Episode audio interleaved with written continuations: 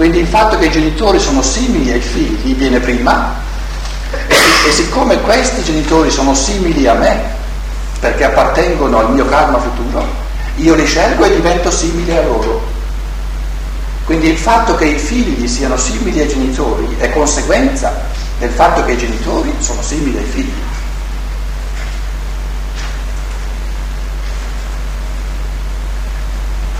È troppo difficile questo pensiero o lo si comprende? Prima dell'incarnazione, prima di entrare nella corporeità, c'è il fatto che i genitori sono simili ai figli. I genitori sono simili ai figli, cioè corrispondono alla realtà spirituale, alla realtà interiore di questi figli che si vogliono incarnare, altrimenti si incarnerebbero da altri genitori. Quindi c'è prima la realtà della compatibilità tra i genitori e i figli che ancora non si sono incarnati. La somiglianza che consegue dei figli rispetto ai genitori è una conseguenza. E io ho riassunto in questo modo, ho detto, dopo la nascita i figli sono simili ai genitori come conseguenza del fatto che prima della nascita i genitori erano simili ai figli. Altrimenti sceglievano altri genitori. Quindi questa somiglianza non viene subita, viene scelta in base al proprio essere. Ma perché nella realtà moderna i figli sono così diversi dai genitori? Perché sono anche diverse e non hanno Le riserviamo dopo le domande? Altrimenti si va in mille direzioni e non si conclude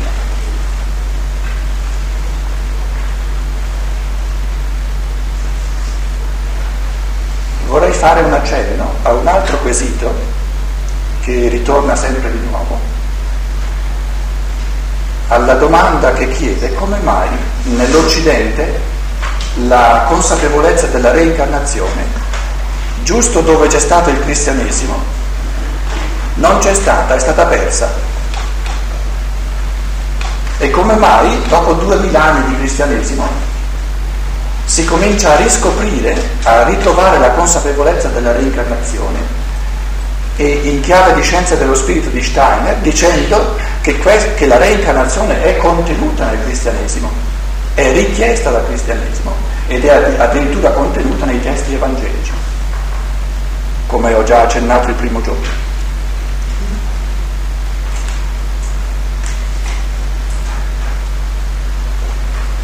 Steiner dice addirittura che, o forse prima ancora di cominciare, eh, voglio sottolineare di nuovo un'altra cosa che ho ripetuto diverse volte ma che è molto importante, cioè che da un lato non è vero che nei primi secoli del cristianesimo fosse così chiara e evidente la convinzione della reincarnazione, non è vero, ci sono alcuni accenni lo stesso origine a cui ci si rifà come una persona che fosse convinta della reincarnazione contiene alcuni accenni che non è facile eh, riferire direttamente alla reincarnazione. Quindi già nei primi secoli cristiani, di fatti la reincarnazione non c'è direttamente nella coscienza occidentale.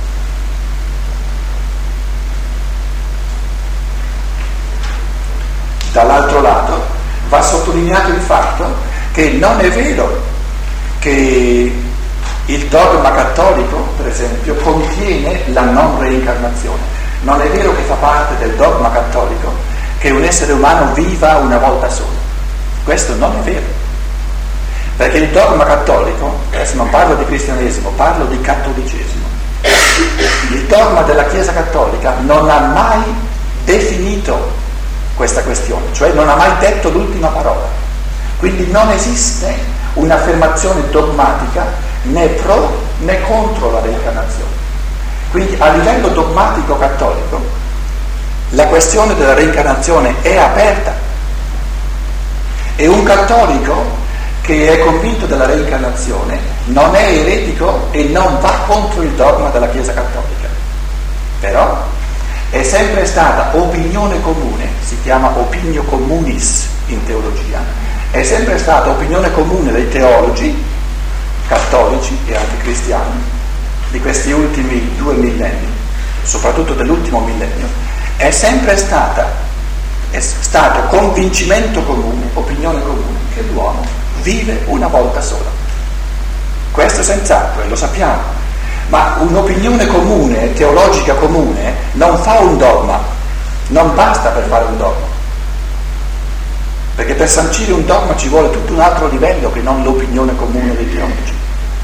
Questo mi sembra importante accennarlo tra parentesi, perché sempre di nuovo, e anche nel mio karma, nella mia vita, eh, proprio questo fatto della reincarnazione mi ha reso impossibile di continuare a lavorare all'interno o nel seno eh, della Chiesa, perché sempre di nuovo persone hanno ritenuto,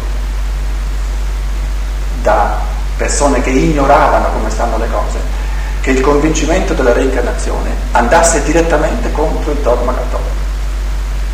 E in questo modo si rende poi la vita quotidiana così odiosa, così impossibile che uno se ne deve andare. Premesso questo, dobbiamo chiederci come mai Steiner addirittura dice che è stato il compito del cristianesimo era uno dei compiti del cristianesimo, quello di far sopire, di far scemare nell'umanità occidentale la consapevolezza della reincarnazione. Una volta fa, eh, nel, nel, volume 187 dell'opera Omnia, se volete eh, andarlo a vedere, eh, mi pare che sia l'ultimo giorno dell'anno, del 19,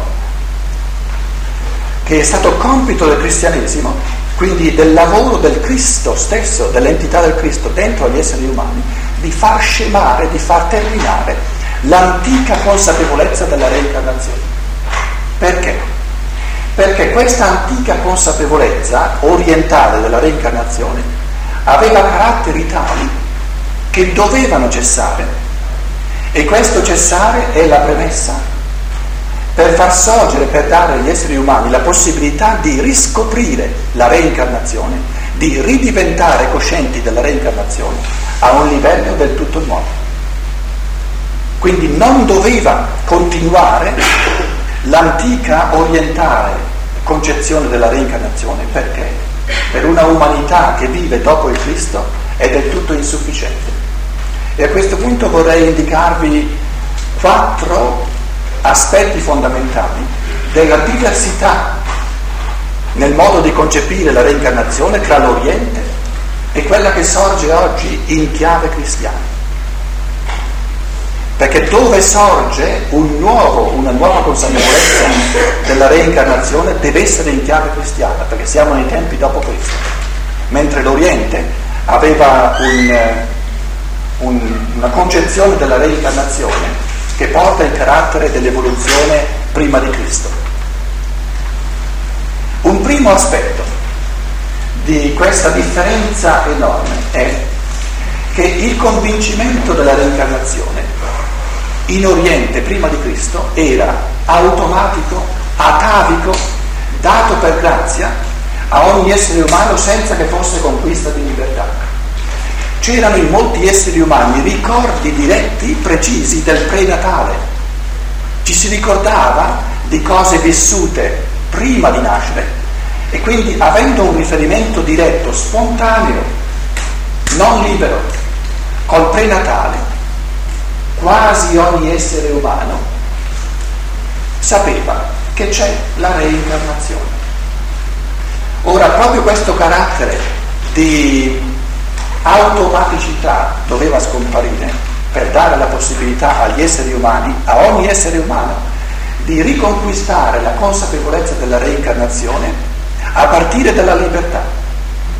Non deve essere data per tradizione, per eh, anima, convincimento di anima di gruppo, per atavismo o per ricordo automatico di ciò che si è vissuto prima de- della nascita, ma deve sorgere questo convincimento della reincarnazione deve sorgere in base a un cammino di pensiero gestito individualmente e liberamente.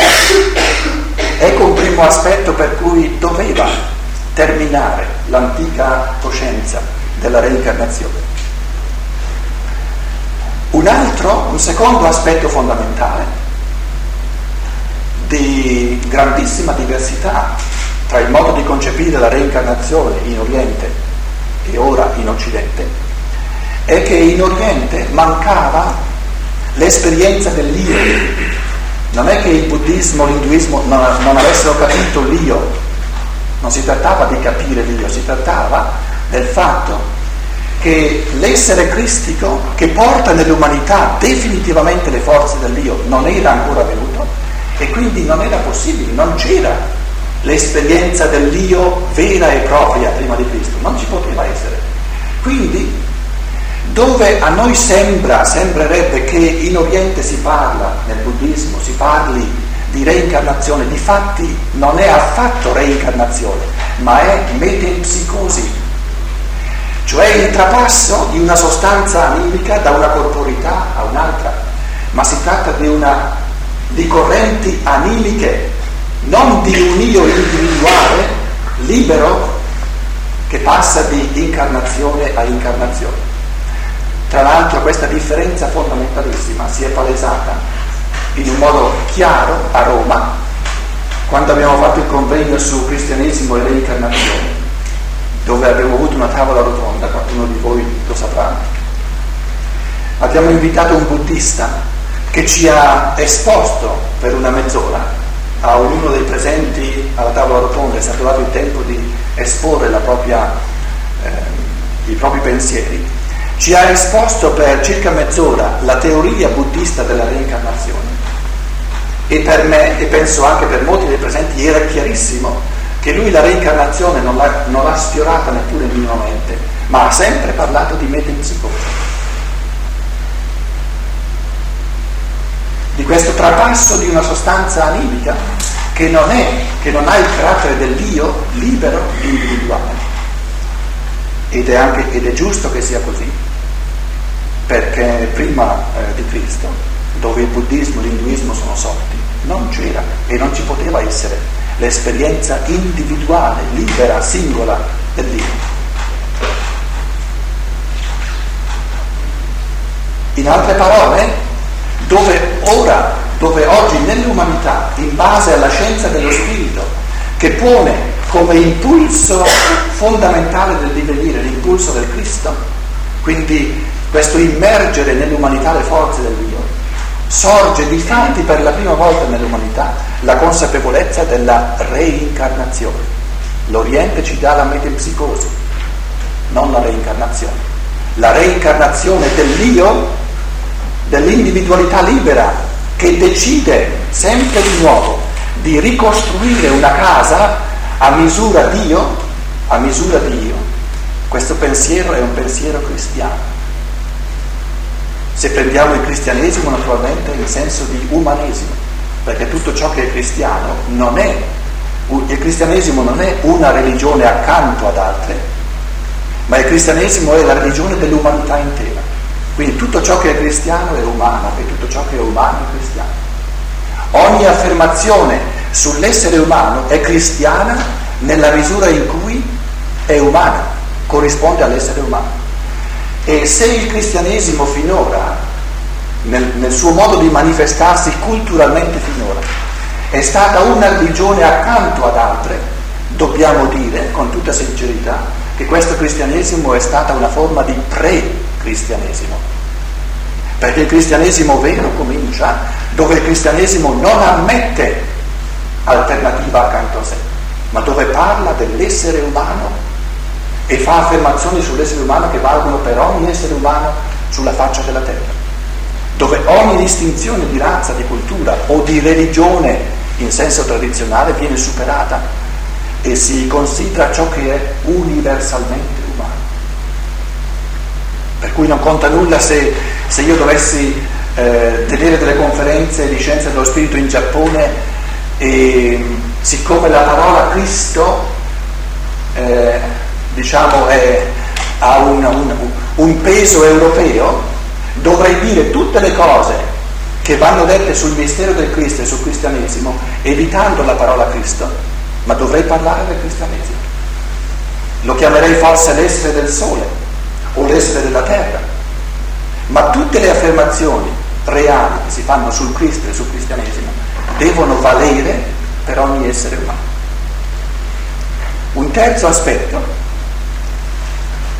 che risulta da questi due è questo che il, il, la concezione orientale della reincarnazione, o meglio della metempsicosi, come dicevo, non contemplava e non poteva contemplare una dimensione che in chiave cristica è fondamentalissima, e cioè l'inserimento dell'essere umano nell'umanità intera.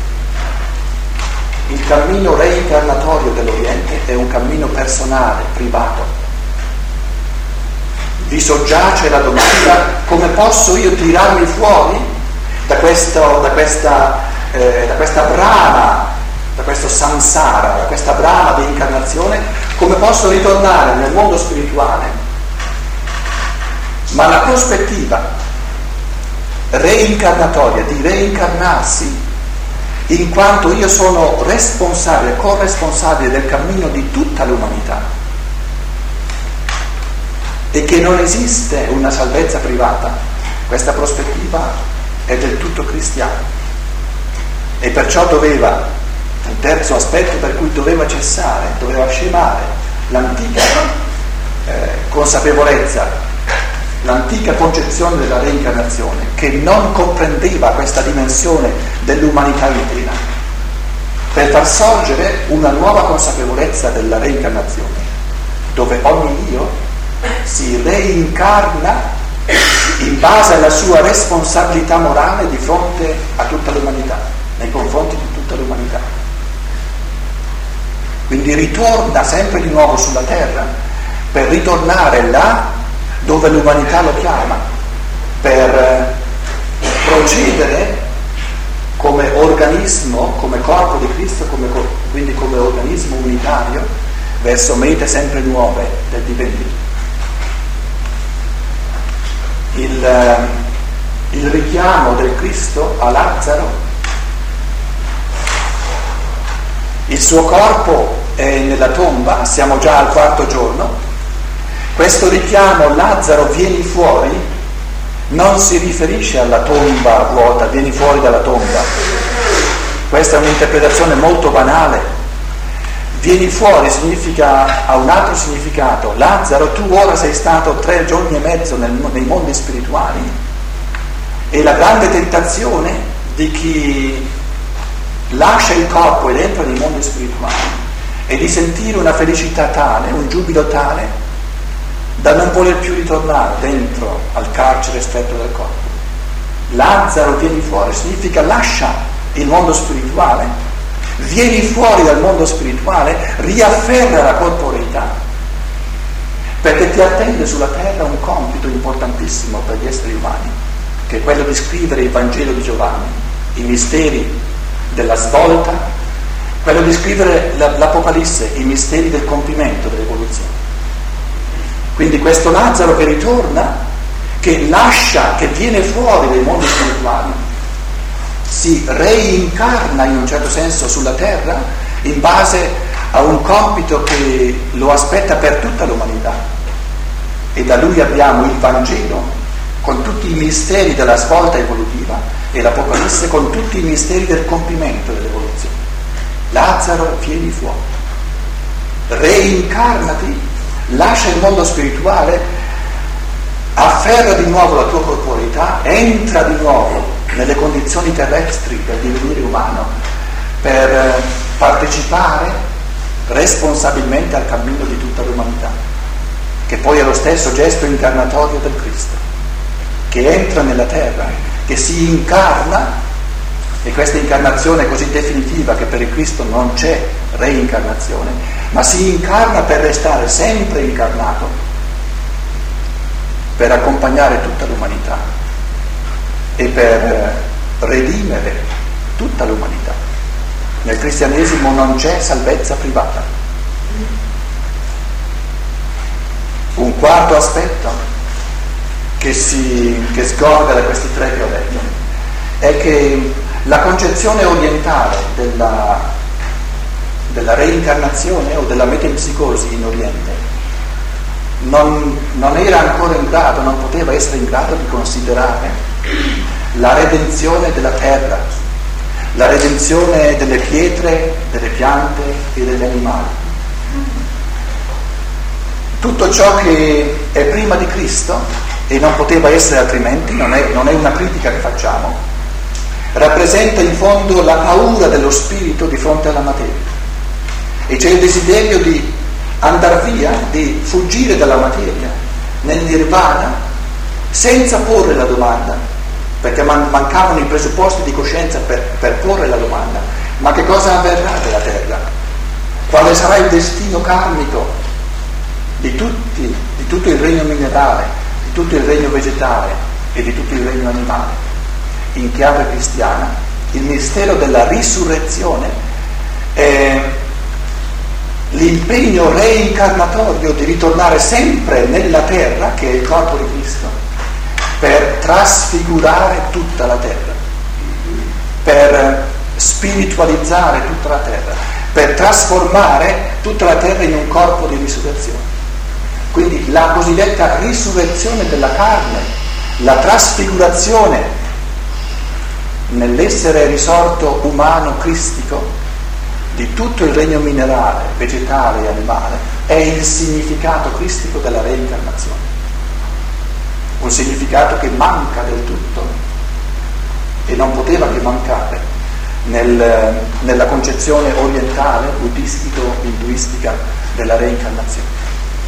Tra l'altro, forse eh, va aggiunto tra parentesi, se noi nelle correnti cosiddette orientali di oggi, che poi spesso sono pseudo-orientali, certe correnti di zen o di yoga, eccetera, se troviamo alcuni di questi aspetti che io ho menzionato, non è perché questi aspetti fossero contenuti nel buddismo ortodosso di 2500 anni fa, ma sono stati introdotti nel corso di due millenni, due millenni e mezzo, proprio in base al cammino cristico proprio in base al lavoro reale dell'essere del Cristo dentro all'umanità. Perché questi aspetti che io dicevo sono sorti proprio specificamente grazie all'operare del Cristo, dell'essere del Cristo dentro all'umanità. Quindi possiamo dire che eh, per tutta l'umanità, perché non importa se un essere umano vive oggi in Oriente o in Occidente, ognuno ha accesso può avere accesso a questo modo del tutto nuovo di concepire la reincarnazione, reso possibile dall'essere del Cristo. Ma deve essere nuovo, deve avere questi caratteri fondamentali, non più una cosa automatica, atavica, ma conquistata a partire dalla libertà, non più una realtà solo animica, ma una vera reincarnazione dell'io individuale, dell'essere spirituale dell'uomo non più una, una metempsicosi che non considera la responsabilità morale nei confronti di tutta l'umanità, dove la reincarnazione serve proprio a reinserire ogni atomo di umanità che l'egoismo ha fatto disgregare. Le reincarnazioni servono a ricostruire questo organismo dell'umanità, a reinserirci gli uni dentro gli altri per costruire una umanità unica unitaria. E non deve mancare in quarto luogo la dimensione della terra, la dimensione ecologica, la dimensione della natura, perché ogni creatura porta in sé l'anelito, San Paolo lo dice nel, nell'ottavo capitolo della, della lettera ai Romani in un modo sublime, ogni creatura porta in sé l'anelito all'umanizzazione, a venire riscattata e a risorgere dentro all'essere umano, dentro all'essere della libertà, perché si è sacrificata, ha accettato questo sacrificio cosmico, evolutivo immenso, di lasciarsi incantare nella forma fissa del minerale, della pianta e dell'animale, proprio per dare all'essere umano le condizioni necessarie, il fondamento del cammino evolutivo della libertà. se consideriamo questi misteri della consapevolezza del karma e della reincarnazione. In questo modo tra Oriente e Occidente, tra il pre-cristico e ciò che avviene nell'umanità grazie al Cristo, troviamo nella cultura greca come un trapasso, come un passaggio. Ed è interessantissimo leggere Platone e Aristotele da questo punto di vista. Ci rendiamo conto che la scienza dello spirito ponendo tutti i fenomeni in chiave di evoluzione, non serve a dirci chi ha ragione e chi ha torto. Le considerazioni che facciamo non sono fatte per dire il buddismo ha torto e il cristianesimo ha ragione. In chiave evolutiva hanno, torto, hanno ragione tutti e due.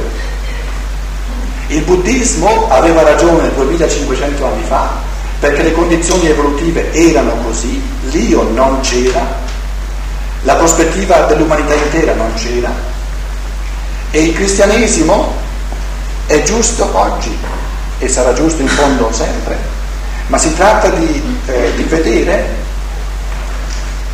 non in teoria chi ha ragione e chi ha torto, ma di vedere come erano i fattori evolutivi in un tempo specifico. E troviamo in Platone l'ultimo orientale e in Aristotele il primo occidentale. C'è un grande Rubicone del cammino spirituale dell'umanità tra Platone e Aristotele. In Platone c'è un ultimo scemante ricordo della reincarnazione che si è proprio eh, ridotto agli sgoccioli perché in Platone di fatti c'è una consapevolezza della preesistenza, non tanto della reincarnazione.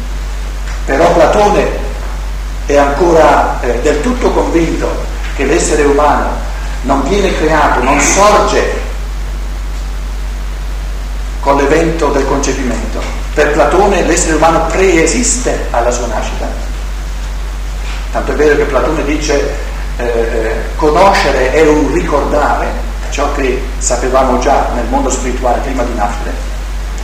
Il suo, il suo discepolo, alcuni decenni dopo, Aristotele, è il primo grande pensatore umano, il primo grande pensatore occidentale nel quale la consapevolezza della preesistenza va perduta. In Aristotele non c'è più la preesistenza. In Aristotele l'essere umano sorge e quindi viene all'essere col sorgere della corporeità. Siamo nella cultura greca dove la corporeità diventa così essenziale all'autoesperienza dell'essere umano e l'umanità si è inserita sempre profondamente nella corporeità, nel materiale. Quindi l'interazione col corporeo è, è diventata per il greco così del tutto essenziale all'autoesperienza dell'essere umano che un Aristotele, addirittura un Aristotele, non può più concepire l'essere umano senza la corporeità. Quindi lo fa sorgere col sorgere della corporeità e l'immortalità in Aristotele è una immortalità di fatti dovuta al corpo. In Aristotele l'immortalità consiste nel fatto che anche dopo la morte, dopo aver smesso la corporeità, l'essere umano ha la capacità di guardare, di guardare indietro sempre di nuovo alla corporeità avuta e in quanto c'è una consapevolezza della corporeità avuta durante la vita permane una certa coscienza di sé, che è di fatti una immortalità molto volatile, molto, eh, se volete, diminuita, molto diluita. Quindi vedete che i conti tornano proprio, che a pochi secoli, tre secoli prima di Cristo, tre, quattro secoli prima di Cristo, siamo agli ultimi sgoccioli della coscienza, della consapevolezza orientale della reincarnazione. Restano in Platone gli ultimi rimasugli proprio, una consapevolezza vaga che l'essere umano preesiste, nessuna consapevolezza chiara della reincarnazione e in Aristotele tutto questo cessa del tutto. Quindi eh, Steiner sottolinea eh, con forza il fatto che questo pensiero che fa nascere l'essere umano col sorgere della corporeità, che noi crediamo che sia un pensiero cristiano, è di fatto un pensiero aristotelico, che non ha nulla a che fare col cristianesimo. È stato recepito soprattutto dalla, dalla teologia scolastica, da Aristotele, per cui è invalsa nella teologia eh, cristiana questa idea che l'essere umano viene creato, quindi sorge nella sua realtà animica spirituale, più animica che spirituale, secondo la concezione tradizionale, viene creato col sorgere del corpo, quindi non preesiste.